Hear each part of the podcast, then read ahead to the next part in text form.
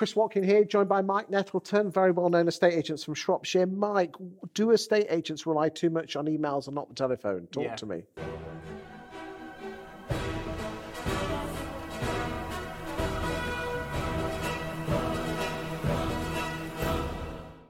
Can't stand email. Got a massive. If, if, anyone wants to send me an email, I get my out of office, and it's quite clear my kind of thoughts on email. But anyway, I digress. Uh, yeah, the, the, if you look at like the origin story of, of the email, and we'll call it, you know, the letter.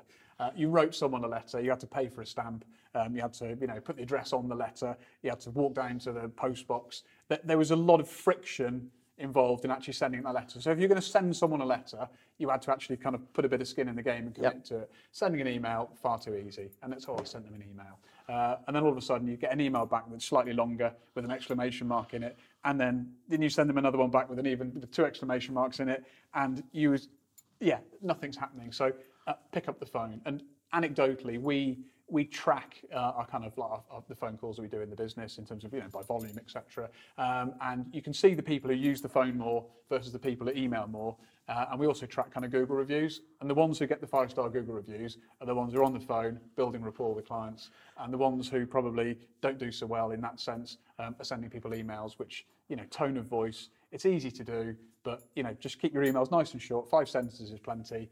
And you know, if in doubt, kind of pick up the phone because the, the, the scope for miscommunication is massive. And uh, and I think email is a fantastic tool, but we don't use it properly or to its full potential by any means. And do you think this is an age thing, you know, or a human thing? I think it's a human thing. Yeah, it's, it's just easy to send someone an email, isn't it? It is. But it's like it's forgive me quoting quote COVID. There's almost like an R number on an email, and once it, and the more you send, the more you get back. And then people get email anxiety because I've got it's a lovely interview, Chris, but I've got 100 emails in there and I need to deal with them, and I'm not really present, which is terrible. There you go, boys and girls. There's a direct link. Those agents that use the telephone more as opposed to emails get more Google reviews and earn more money for themselves in commission and their own business. 100%.